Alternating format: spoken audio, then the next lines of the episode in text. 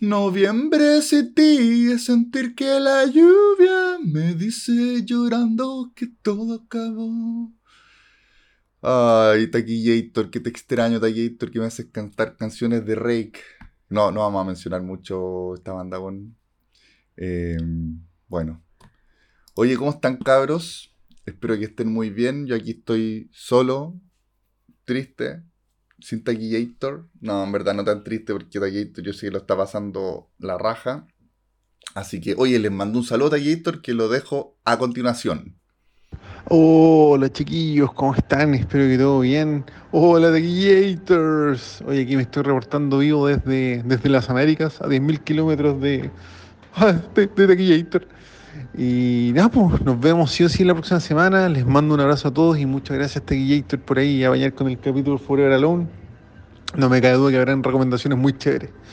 Así que eso, pues chiquillos, les mando un abrazo a todos, un abrazo para el Tequillator. Recuerden que nos vemos el primero de abril ahí en el asado mítico en el, en el parque, parque intercomunal, actual eh, Parque Padre Hurtado, creo que es la wea, con Piñera Fernando Clig y toda la wea. Así que esos chiquillos queridos, nos vemos muy pronto. Les mando un abrazo a todos. Después de este hermoso saludo de Taquillator, eh, continuamos con el programa, chiquillos. ¿Qué viste esta semana? Aquí tratando, tratando de aperrar yo solo eh, con algunos comentarios de películas, como siempre, tratando de mantener vivo este, este programa que lo hacemos con tanto cariño sobre películas y series y pastabaseos varios. Aunque hoy día no sé si va a ser tanto pastabaseo, pero sí, cabros, voy a comentar un poquito. Bueno, primero que todo, aquí nuestro querido amigo El Jano nos mandó un mensaje avisándonos, igual yo había cachado unas noticias por ahí de que Catalina Saavedra, estoy viendo aquí que ya estrenó una película junto a Emma Stone y Tilda Swinton. En verdad, por lo que vi un poco, que en verdad está como el hoyo, estoy viendo aquí en la cuarta esta noticia, creo que está un poco como el hoyo el, titular, pero se supone que es una película que produjo Emma Stone y la protagoniza junto a Tilda Swinton. No tengo idea, a ver, mira, la, cinta se llama Problemista y la, y la protagoniza la nana interpreta, que interpreta a Dolores. No sé si está del todo bien, como les digo, este... De ahí voy a leer mejor esta weá. ¿eh?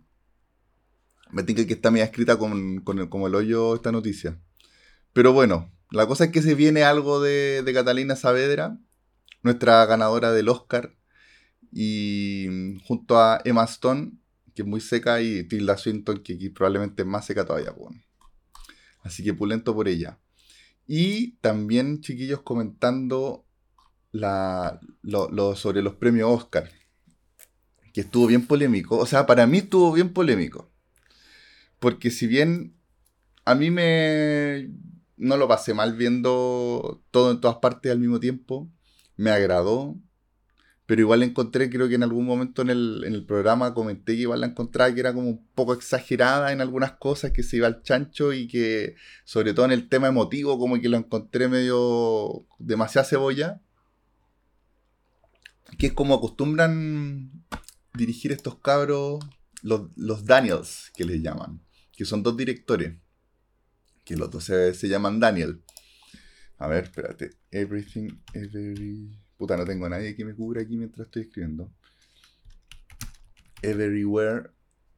Ahí está. Everything Everywhere All at, Once. Claro, de Daniel Kwan y Daniel Scheintert. Y puta, esta película, como ya todos deben saber, se ganó calete premio. Creo que se ganó siete premios. Estoy mirando aquí y, también se supone que es la primera película en la historia del Oscar que se gana todos los Oscars más importantes. Que sería ganadora de mejor película, mejor director. No se pudo ganar el mejor actor principal porque no tenía como un, actor principal, sino que tenía una actriz principal que es Michelle Yeoh. Eh, se ganó mejor actor de reparto el el loco que se llama Ke Hui Kwan, que es el, el, actor clásico que salía cuando chico en las películas de en el Templo de la Perdición de Indiana Jones y que incluso hay una imagen muy bonita ahí que sale abrazando a, Harrison Ford. También salió en los Goonies. Y también ganó mejor actriz de reparto Jamie Lee Curtis. Eh, creo que, no lo encuentro ahora al toque por aquí, pero creo que era también mejor guion original. Entonces ganó como puro, puros premios muy importantes. Que por un lado, yo tengo hartos sentimientos encontrados con esto, porque por un lado, bacán que haya ganado una película de ciencia ficción fantasía, como que es, como ya muy reconocido que el Oscar, como que durante mucho tiempo miró como medio feo a, estas películas. Eh, hay muy poco, pocas películas que hayan ganado. El Exorcista ganó. Estoy casi seguro que ganó mejor película, no me acuerdo bien. Pero fue como un caso también muy aislado, así como. Muy. Muy extra. Entonces, igual es bacán ahora que estén pescando estas películas.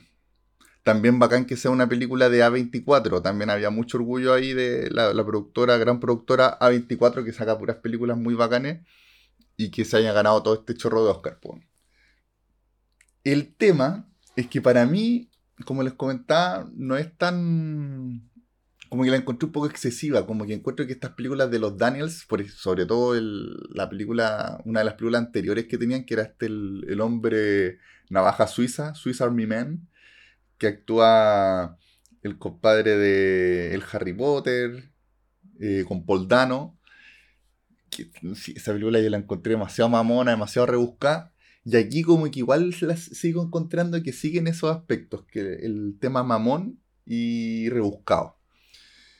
Eh, puta, si, si, alguien vio la película ya, hay una parte, por ejemplo, de unas rocas con unos ojitos y que están hablando entre ellas y que es como una conversación así como súper profunda lo encontré como, ah, no sé, demasiado empalagoso, para mi gusto. Escuché gente que lo encontró muy bonito, para mi gusto demasiado empalagoso. Entonces, como les digo, si bien la película es una locura en cuanto a montaje, en cuanto a, trama y toda la weá, encontré que era como mucho. A mí me hubiese gustado que le hubiesen dado, por ejemplo, el Oscar a los Fabelman, porque también como rindiéndole respeto a, Steven Spielberg y toda su trayectoria, aunque igual ya, ya tiene él también el Oscar y él con la lista de Schindler y toda la weá, pero igual creo que le deberían haber dado como más respeto a él. Eh, o si no, Tar también lo encontraba que estaba tremenda, Sobre todo a Kate Blanchett, quizás yo le hubiera dado el, Oscar de Tar. Porque también yo no sé si Michelle Yao fue tan así como para que se ganara el Oscar de actriz principal. O sea, la raja, la loca actúa bien, tiene escenas de peleas que lo hace la raja, ¿cachai? Como muy bacán, pero no sé si, si tenía como un nivel actoral así tan, tan, tan extremo como para que se gane el Oscar. Mi opinión, cabrón, esa es mi, humilde opinión. Pero estoy tomando agüita para que no se me seque la garganta. Eh, puta, a ver también, ¿qué, ¿qué, otro caso? El mejor actor de reparto, este, el compadrito de... Oh, se me perdió el compadrito de los Goonies. bueno, vamos con mejor actriz de reparto, que igual Jamie Lee Curtis también me cae súper bien y encuentro que tiene una tremenda carrera. Ahí encuentro que ya, está bien, ¿cachai? Me, como que me da mucho gusto verla a ella con su Oscar y como está demasiado contenta, así. Tiene una trayectoria tremenda, entonces también a mí encuentro que de repente estos premios igual son premios también a la trayectoria, así que lo encuentro la raja, que solo haya ganado. Eh, pero por ejemplo, yo no he visto. Hay, varias películas que no he visto. Como por ejemplo la de los espíritus de la isla o de The Banshees of Inisherin, algo así se llama. Creo que ahí también habían grandes papeles. Está Brendan Gleeson. Que igual yo viéndolo de lejos, también como que tiene, tiene un papel bacán. También está eh, el actor Barry Keoghan, que ese también hace unos. Siempre hace papeles de buen medio piteado y un loco bien joven, pero que actúa a la raja por ahí quizás podría haber ido un, un Oscar, pero igual también encontré bonito que se lo dieran a Que Hui Kwan. Como que igual está bien. Eh, porque me cae bien el loco y también bonito. También bacán que se lo hayan dado a Brendan Fraser, como igual se veía venir. Aunque igual estaba ahí Paul Mezcal, que encuentro que lo hizo con la raja en eh, After Sun. Eh, es como una actuación así súper sutil, súper profunda para mí igual se las mandó. No he visto todavía The Whale, la ballena, para opinar sobre Brendan Fraser, pero igual, puta, ya también por todas las guas que le ha pasado a Brendan Fraser y que sea capaz de volver, igual está bien, pues, como que me, dio gusto igual ver que, que se ganara el Oscar. También escuché que en la, en la misma de, de Initial, hoy vamos a buscar esa película para ver cómo esta se pronuncia, pero de, de Banshees of Inisherin, algo así. A ver, espérate, la voy a buscar al tiro.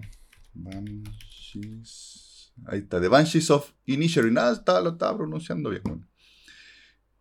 Almas en pena de Inisherin y que aquí le ponen simplemente los espíritus de la isla.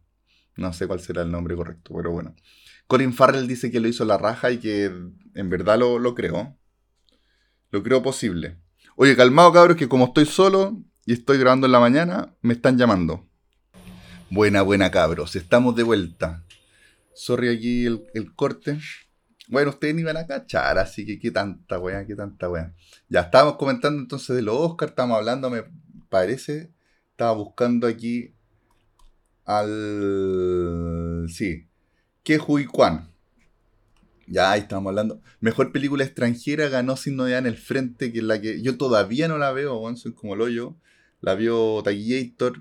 Igual hubiera sido bonito que hubiera ganado Argentina en 1985. En algún momento la voy a comentar porque ya la vi y esa me gustó caleta. Pero hoy día no la voy a comentar porque tenemos otras, otras pensadas. Oye, y en mejor actriz que ganó Michelle Yao, no, yo creo que ahí, para mí, Kate Blanchett hubiera sido la ganadora como lógica, portar, o si no, también me hubiera gustado mucho Ana de Armas, también por Blonde. Encontré que Ana de Armas como que lo dio todo, bueno, así una agua física incluso como que se hizo pico mentalmente, físicamente, haciendo interpretando a Marilyn Monroe. Y, pero a los gringos parece que le molestó que encontraron que tenía acento extranjero y lo encontraron como nada que ver. Puta, uno, uno que, aquí chileno, yo no me di ni cuenta del, del, acento extranjero y encontré que lo hizo la raja. También hubiera sido bonito si no Michelle Williams en Los Fabelman también hizo un papel súper bonito y súper eh, como emotivo de la, madre de los Fabelman, que eh, de haber sido la, madre de, Steven Spielberg. Eh, estuvo bonito también ese papel. Pero por eso teníamos esas tres actrices que se podrían haber ganado el Oscar, pero ganó Michelle Yao. Yo que, si bien actuó bien y toda la weá, hizo varios papeles distintos, el tema de, las peleas, pero no sé si era como para ganarse un Oscar, bueno. Eh, también ahora comentaba ahí con, nuestro querido Situación, que siempre lo mencionamos en el, podcast, que puta, igual, si bien, sí, estamos de acuerdo en eso de que si bien Everything Everywhere All at Once eh, tiene hartos méritos, pero no sé si era para tanto, como para que ganara tanto Oscar, con siete Oscar y que la rajaran en un Oscar. Humilde opinión. Sentimientos encontrados también, como les comentaba, porque igual me da gusto que, premien una película de este estilo. Pero, por ejemplo, claro, igual, claro, son, son hartos años de diferencia, pero si ganó esta, a mí me hubiera gustado mucho más, por ejemplo, que en el 99 o en el 2000, no sé en qué año habrá correspondido, que hubiera ganado Matrix, por ejemplo. ¿Cachai? Para mí Matrix es una película, pero mucho, mucho, mucho, mucho mejor que, que todo en todas partes, bueno. Mm. Pero bueno, ¿qué se le va a hacer? Tampoco hay que pescar tanto. Si al final lo importante es, como uno ve las películas, como uno las disfruta. Así que váyanse a la mierda. Cabros y cabras, hoy día les voy a comentar dos peliculillas. Eh, ¿Qué podrían tener en común estas películas? ¿Qué son pasta, puede ser? No, no son pasta, pero son como bien eh, fantasiosas. Una más tira para la ciencia ficción y la otra más tira para la fantasía. Eh, y quizás las dos tienen algo de, terror, pero mm, un terror chiquitito, así como por, decir en verdad. Yo creo que más, que más que nada una se identifica con la ciencia ficción y la otra con la fantasía. La primera película que les voy a comentar el día de hoy es la última película de nuestro querido David Cronenberg, que hartas veces lo hemos mencionado David Cronenberg en, en este programa. Crímenes del futuro, Crimes of the Future una película del año recién pasado, 2022. Como decía, dirigida por David Cronenberg. Eh, y la otra película es una película que, ¿sabéis que lamentablemente no es muy conocida. Es una película española que se llama Irrementari o El Herrero y el Diablo. Es una película del año 2017 dirigida por un director súper joven que se llama Paul Urquijo Alijo. Eh, y que parece que. tengo entendido que esta fue su ópera prima. Ahora hace poco sacó otra película que también tengo muchas ganas de verla. No sé dónde estará. Esta película de Rementari por lo menos está en Netflix. Súper buena película, interesantísima. Así que ahí se la voy a estar comentando, cabros. Así que vámonos al tiro con Crimes of the Future del año 2022. Película dirigida por David Cronenberg, protagonizada por Vigo Mortensen. Tiene un tremendo elenco esta película. Actúa Vigo Mortensen, Lea Sidux, que es una actriz ya bien reconocida, es una actriz francesa, eh, protagonizó, por lo menos para mí, como que se me hizo conocida cuando al verla en el juego. Em, ¿Cómo se llama este juego? Lo tengo acá mismo, a ver, lo he hecho una mirada. El juego. Ah. ahí está, Death Stranding. Ah, estoy malo para los nombres. El Death Stranding, pues que, es el, que lo protagonizaba ahí con el, con el Daryl de, de Walking Dead. Eh, y ella también salió, salió en, la, la última película del, de Wes Anderson, eh, The French Dispatch, la crónica francesa. Eh, ya salió en hartas películas más. Por ahí hay algunas películas que he cachado que, que como que hay, hay, una sobre todo que la catapultó y que está bien de culto, me gustaría verla. Pero ella, muy buena actriz. Y también actúa Kristen Stewart. Kristen Stewart que ya, yo creo que ya hace rato se sacó el estigma de, de haber sido la, la protagonista de, de Crepúsculo. Eh, he escuchado hartos comentarios que la, le tiraron hartas flores por su actuación aquí en esta película en, en Crímenes del Futuro. Como que, en verdad, la loca actúa bien, tiene un papel no tan como bien secundario, pero intenso, así como que tiene momentos buenos. Eh, bueno, también hizo, a la princesa Diana de Gales en esta película que, dirigió eh, La Rain. Eh, así que sí, yo creo que ya se sacó ese, ese estigma de, ser como la típica protagonista de películas meas mierderas como Crepúsculo. También salió en Blancanieves y La leyenda del cazador, ¿cachai? Como weas meas charchitas. Pero ahora como que ya está, tirando para arriba la cabra. Así que bien, bien por ella. Bueno, esta película, Crímenes, de, Crímenes del, Futuro, son, así como dice su título, habla de, de un futuro, no sé qué, qué, tan lejano, qué tan cercano, no se ve como tan lejano, en que la especie humana de alguna forma evoluciona, no sabemos si de forma como más sintética o de forma natural, yo creo probablemente de forma sintética, evoluciona a que llega un momento en que no percibe ni dolor, ni tampoco eh, es como inmune a los gérmenes, ya, y a las infecciones.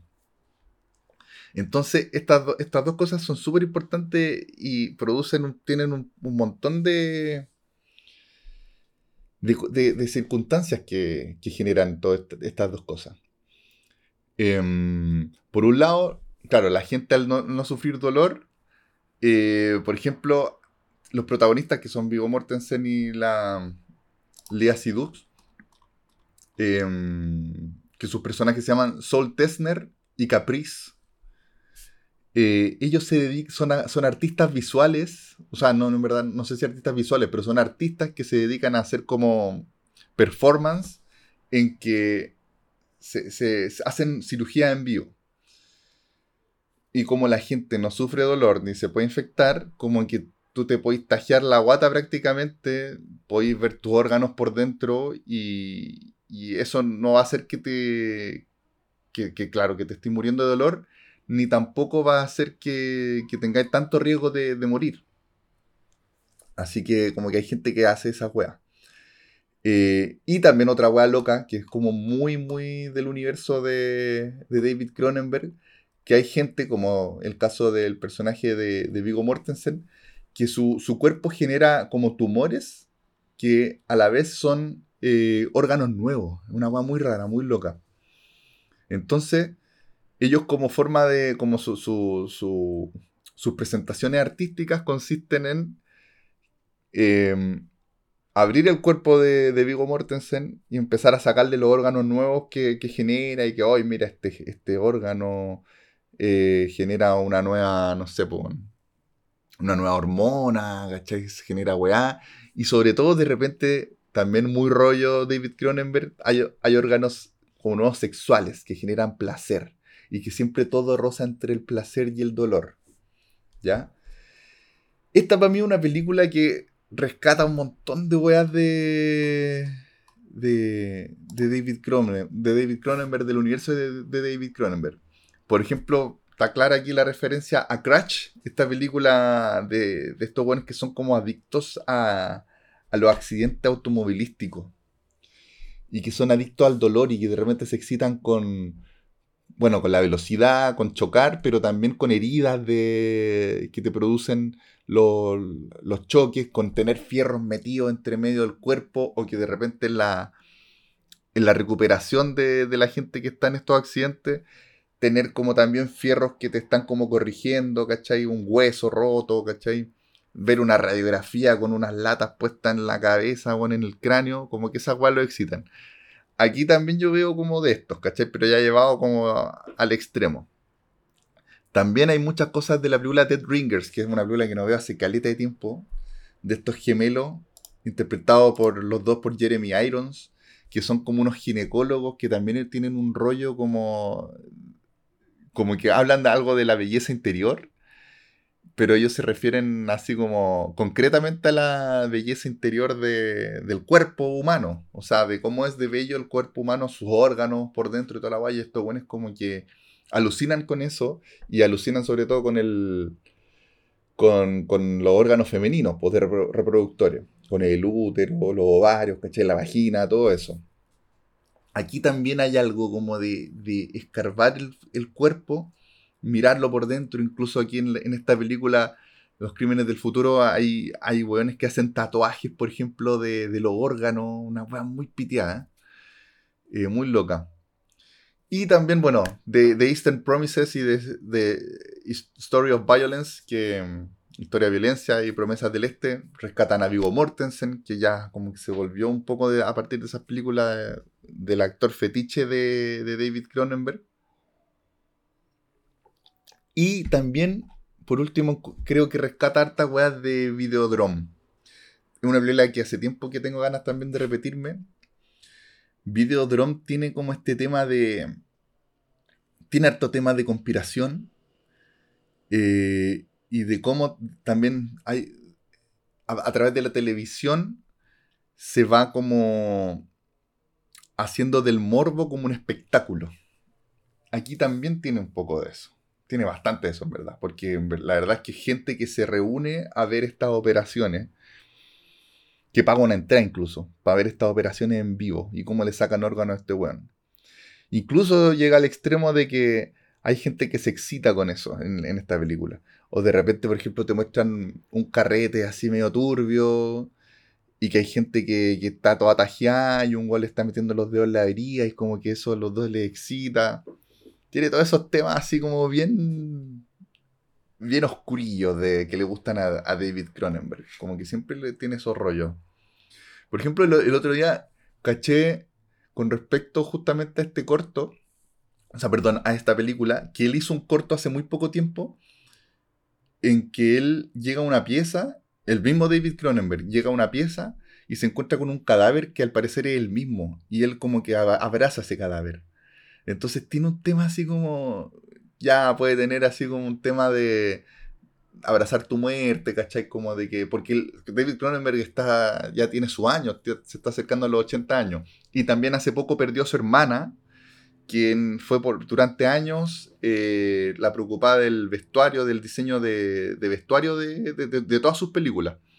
Y para él era, obviamente, darse una pérdida súper potente, entonces por ahí como que él quiso hacer este corto tan bizarro, tan raro, en que él abraza como un cadáver que es como el mismo. Eh, y yo creo que David Cronenberg tiene una bola así como una weá media turbia, pero que para él es como más, es como media sanadora, así como oh, una weá muy rara.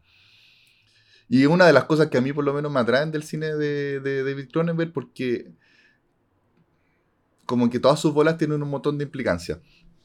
Por ejemplo, una guay que a mí me llamó mucho la atención de esta película y que no he visto ningún comentario que alguien lo mencione, que también es, curioso, lo encuentro curioso, que los entornos en donde se mueven esta película son todos entornos como muy envejecidos, eh, como puras cosas abandonadas, descuidadas, corroídas. ¿Cachai? Es como, es como da la impresión de que la gente ya no se preocupa de, de su entorno y de esos detalles. También la gente anda con ropa gastada. Es como, pero, pero tampoco es, al parecer no tiene que ver con que haya pobreza, porque igual de repente la gente va a un bar y se toma unos tragos más o menos, ¿cachai? O de repente te muestran unos, unos instrumentos como para hacer estas operaciones que son como súper... Eh, se ven que son costosos, y todo esto, entre paréntesis, con una estética muy Cronenberg, como media, como unos huesos medio raros, unas cartílagos, unas weas así como media eh, orgánicas, biológicas, muy rara. Eh, y me llama la atención esto entonces de que, de que los entornos son como todos descuidados. A mí me da la impresión de que es una de las implicancias de que la gente ya no sienta dolor, ni que la gente eh, le tenga miedo a las infecciones, ni a, tanto a la muerte. Como que, y también por el, como que esto en vez de, en vez de el dolor como que se tornó en placer en algún momento dentro de esta sociedad extraña. Y me da la impresión de que la gente se dejó de preocupar de otras weas para, para solamente dedicarse a eso, pues, como a sentir placer, ¿cachai? Muy, muy loco. También, por ejemplo, se ven pocos niños. Como que hay, hay un niño nomás que se ve entre medio que es un personaje importante, no voy a develar mucho de qué se trata esa weá, para que la vean. Eh, pero también da la impresión de que la gente como que ya no está tan preocupada de, tener familia. Incluso no se ve mucha gente, no se ven los, pueblos, los lugares, las calles, no se ven muy pobladas. Así que todo esto genera como una, un ambiente medio chocante, así medio, medio extraño. Em, y también es una película que tiene, mm, que al fin y al cabo habla mucho de la evolución humana y de conspiraciones. Son como dos temas que también, como mencionaba, son medio recurrentes dentro de las películas de, de Cronenberg, y una evolución humana también bizarra, así como, por ejemplo, la, mosca. Que, que eh, la gente evoluciona como un ser que se supone que es un ser como un poco superior, pero al final igual es un monstruo. Aquí hablan algo así de que también al, generarse nuevos em, nuevos aparatos, nuevos, nuevos sistemas por dentro, nuevos órganos por dentro del cuerpo, eh, hay órganos que puedan evolucionar y que puedan hacer que hacernos cambiar de alguna forma. Eh, no, tampoco quiero andar tanto en ese tema para que la vean. Pero, puta, por todos esos temas está súper interesante esta película, bueno. Es una película que la vi en movie, está en movie, espero que todavía esté, porque como les decía en algún otro capítulo, de repente hay películas que sacan de, movie. Yo creo que igual está todavía.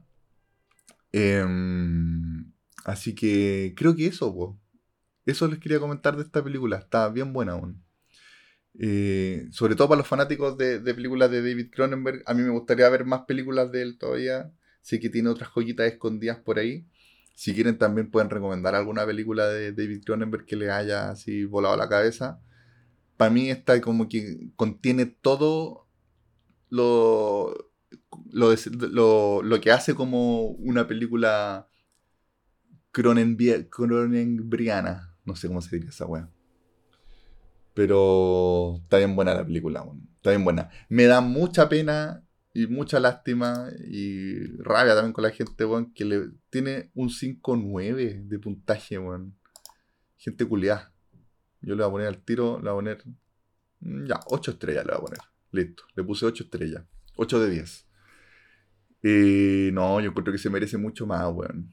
Encuentro que, bueno, quizás de siempre David Cronenberg ha sido así como muy incomprendido, weón, y como se mete tanto en estas bolas media retorcidas, media raras pero, Pero encuentro bacán que haga esta weá. Encuentro también muy bacán que. que lo encuentro valiente el weón. Que ya también a sus casi 80 años sigue súper fiel a sus ideales, weón. sigue súper fiel a, todas las ideas locas que tiene, weón. Así que. No, la raja. Grande. Grande David Cronenberg. Ojalá que siga haciendo hartas películas más. Chiquillos, pasemos a la siguiente nomás, pon. La siguiente película, como les comentaba antes, es bien desconocida.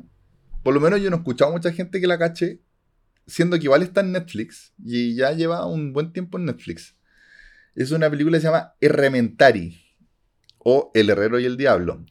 La palabra Errementari quiere decir herrero y está eh, en el idioma euskera que es un idioma español dentro de los tantos dialectos que, existen en España, como por ejemplo el catalán, eh, y que lo hablan en el País Vasco. Y yo, puta, estuve averiguando así muy por encimita un poco de, este idioma y del País Vasco, y la cosa es que toda esa, zona de, España, eh, puta, tiene así millones de años, no, no millones de años, pero años y años y años de historia y de cosas que han pasado ahí desde los celtas, volás con la Edad Media, después con el cristianismo cuando llegó, invasiones.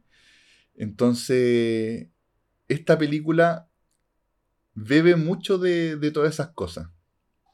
Y también encuentro muy bonito que ellos rescaten su, su idioma para hacer una película completamente hablada en este idioma. Encuentro, encuentro súper valioso cuando las películas hacen esa weá. Como por ejemplo Apocalipto esta película que se trata de, estos mayas que, mm, como, eh, que vemos como esta decadencia de, la sociedad maya y habla totalmente en ese idioma. Encuentro que, le da mucho más riqueza a estas películas ambientadas en otros lugares, como que encuentro también al mismo tiempo muy charcha cuando hay una película, por ejemplo, si la misma Apocalipto hubiera sido hablada en inglés, bueno, no, la weá ordinaria, lo encuentro como, como que me mata mucho las pasiones. O, de repente una película que está como ambientada en Francia y que se supone que los personajes son franceses y hablan así en inglés pero con, un, con acento francés. No, lo encuentro así horrible. Ordinarísima la weá. Así que me encanta cuando hablan en su idioma. Por ejemplo, también me acuerdo cuando comentamos la última de, de Depredador, Prey a mí, a mí esa película me hubiese encantado y me hubiese sumado, pero demasiados puntos si, hubiera estado hablado en el idioma de, las tribus que, interpretan, bueno. Hubiera sido la raja si hubiera sido así, bueno. Pero no sé por qué no se atreven. Mamones culiados. Bueno, esta película se atrevió y lo encuentro también que muchos puntos a favor. Ya, pero derechamente hablando de la película. Esta película parte con el eslogan como que parte hablándote de un poco de, de que una vez existió un hombre que era tan malo y tan maldito que hasta el mismo diablo le tenía miedo. Parte de, esa línea. ¿Ya? Eh, entonces, después esta película que está ambientada en el año 1835, por lo menos parte en ese año, eh, te muestran un tipo que está, que está usando como una especie de. Un, tipo grueso, así grande, que está usando una especie de, armadura que se pitea un pelotón completo de uno. De un, de, un ejército de esos años. Él solo, y como que no le hacen daño a las balas ni nada. Después te van a explicar qué pasó con eso. ¿Ya? Pero en general, la historia se trata de, de un herrero, que, que después uno se entera que este personaje que mató gente él solo eh, y, que las balas no lo dañaban. Este personaje, eh, que es terrero, tiene capturado a un demonio, ¿ya? A un diablito, que no es el, el diablo mismo, sino que te, muestran así que es un demonio de, de, poca calaña, ¿ya? Que el demonio se llama Sartael. Eh Puta, mira, es una película que a mí me encanta porque es de esas películas que, agarran como tema leyendas folclóricas del folclore del país y lo llevan a película. Como por ejemplo La Bruja, The Witch, que también otra película que me encanta, que yo rayo así con esa película de grande Robert Eggers, el director, que también es una película que agarra el mito de las brujas de los primeros colonos que llegaron a Estados Unidos y, y lo agarra tal cual como, como son los cuentos de esta bruja que de repente se roba una guagua y que a partir de, de su sangre se hace un, hace una weá, hace una pócima, una pomada, no sé, como para tener poderes, ¿cachai? Hay una parte incluso en The Witch en que te muestran al diablo como muy de reojo, pero el diablo no es un weón con cacho y como un weón amenazante, sino que un hombre vestido de negro y que tiene una voz de hombre normal. Y esa weá yo la encuentro genial, así la raja. Y también siempre pienso que aquí en Chile hay tanto que se podría hacer con respecto a esos temas. Aquí mismo en Chile tenemos incluso la, leyenda del, diablo chileno, que, es como un guaso elegante vestido de negro con los dientes de oro, con todos los dientes de oro. Se podrían hacer tantas weas con ese, con ese personaje. Que, puta, Francisco Ortega siempre habla de, él, incluso en un cómic de él, el, este de la. que habla sobre Pinochet. Eh, y sobre como toda, toda la vida de Pinochet y de que Pinochet está en el, en el infierno incluso. Eh, te muestran a que, a Pinochet se le aparecía este diablo con, los dientes de oro, este guaso de negro con todos los dientes de oro. Y que obviamente siempre hacer trato con el diablo no es, bueno, como que e, eso es como algo que están de acuerdo todas las leyendas de este tipo, que hacer trato con el diablo nunca te va a llevar a cosas buenas. Así que puta, encuentro que en Chile, por ejemplo, se podrían hacer leyendas de eso, se podrían hacer o sea, perdón, películas sobre eso, alguna película, ¿para qué decir sobre, sobre Chiloé? Que ya hemos comentado también que está la película El Huecufe, pero que para mí no es así como que hagan, que recreen la, leyenda tampoco. Huecufe es una weá que, como tipo eh, la bruja Blair, en que toman ciertas historias de los brujos y la ya como ya típico como que un par de, jóvenes se ven envueltos en, en esta eh, se ven atrapados por los brujos. Pero a mí me gustaría más que ver películas de época y que sean más fieles a lo que quizás no, necesariamente sean de terror, sino que sean como más fábulas. Sería bonito eso. Hay harto que se podría hacer. En el norte, también en el desierto, en la salitera, eh, más en el sur. Algo con los Selknam, por ejemplo, leyendas Selknam sería muy bacán. Bueno, aquí estos cabros de España el director. Ay, se me, perdió el tiro, que el director siempre se me olvida el nombre porque tiene un apellido medio extraño. Paul, Paul Urquijo, al hijo, eh, hicieron esto. Hicieron esta película. Y que, claro, lo que yo les, comenté es solamente el comienzo. Pero claro, te muestran un poco sobre un pueblo que está como perdido ahí en, en la parte del País Vasco, muy medieval y que también ahí tienen la suerte los españoles de tener lleno de castillos y de ciudades amuralladas y de, pueblos completos hechos de, piedra, que, entre medio de montañas, de cerro, entonces al tiro te, te, sube el pelo, como que también aprovecharon un poco eso que tiene España. Entonces un pueblo situado en esto, como un pueblo como muy medieval, pero igual en el año 1800 y tanto, pero que mantienen estas construcciones y donde, donde ocurren estas weas, que se supone que cerca vive este, este herrero y que nadie se acerca a su casa porque es como si fuera como el viejo al saco. Eh, y que por circunstancias que van ocurriendo hay una niña que se llama Usue, que es un personaje muy importante, que es una niñita como de unos 8 años, que tiene, tiene parte de su cara quemada. Que ahí obviamente van explicando su, historia. Eh, y que de alguna forma se acerca a este herrero. A todo esto, esa niñita Usue, la niñita que hace ese personaje, está a la raja, actúa súper, súper bien, sostiene gran parte de la película. Eso también lo encuentro muy bacán. Otra cosa que encuentro la raja de esta película es que, por ejemplo, sacó, tiene influencias de películas como Legend. No sé si se acuerdan de esa película Legend de Ridley Scott. A mí se me había olvidado que la había dirigido Ridley Scott. Lo encuentro la raja. Esa película también, otra para repetirse.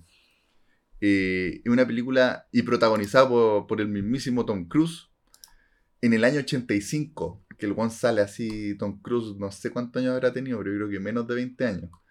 Que es como también una historia muy de, de fantasía, en que Tom Cruise es como un caballero que tiene que ir a salvar a su amada de las garras del Señor de las Tinieblas, interpretado por Tom Curry, que, y que le ponen un maquillaje y un disfraz así de, de diablo, que yo creo que es lo más cercano al, a cómo sería el diablo según toda la, la, mitología que tenemos nosotros en nuestras cabezas del diablo, como un ser rojo con garras, con cachos grandes. Y eh, en esta película Rementari, encuentro que ocupan en... tienen, como harta influencia de esta película porque de partida aparece un, demonio que no es tan así imponente como el demonio de The Legend, pero que también tiene un gran maquillaje, y también tiene gran actuación. Por lo que he cachado, el actor que interpreta a este diablillo, que es como este diablillo que les decía el diablillo de Bocamonta, que se llama Eneco Zagardoy, que interpreta al, demonio Sartael. por lo que he cachado, ese cabro ha ganado hartos premios, como que también está bueno, como que está tirando bien para arriba su carrera. Eh, interpreta súper bien a este diablillo y también le ponen este maquillaje que es la raja, este disfraz. Y bueno, tiene. La, la película también es súper entretenida porque van pasando cosas a cada rato, como que la película va escalando, de repente pasan ciertas cosas más tiradas para el principio que van a tener consecuencias más para el final, cosas que uno de repente al principio como que piensa que podían no ser tan importantes, pero resultan ser muy importantes.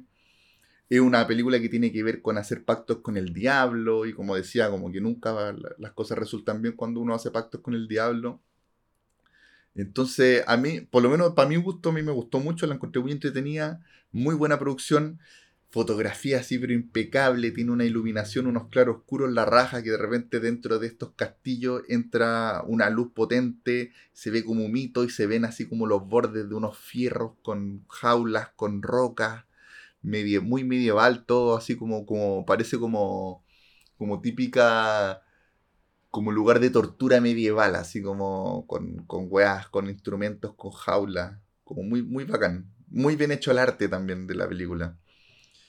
Eh, una película que está basada también en un, en un cuento típico que se nota al tiro que está como basada en cuentos medio folclóricos de, de toda esa zona.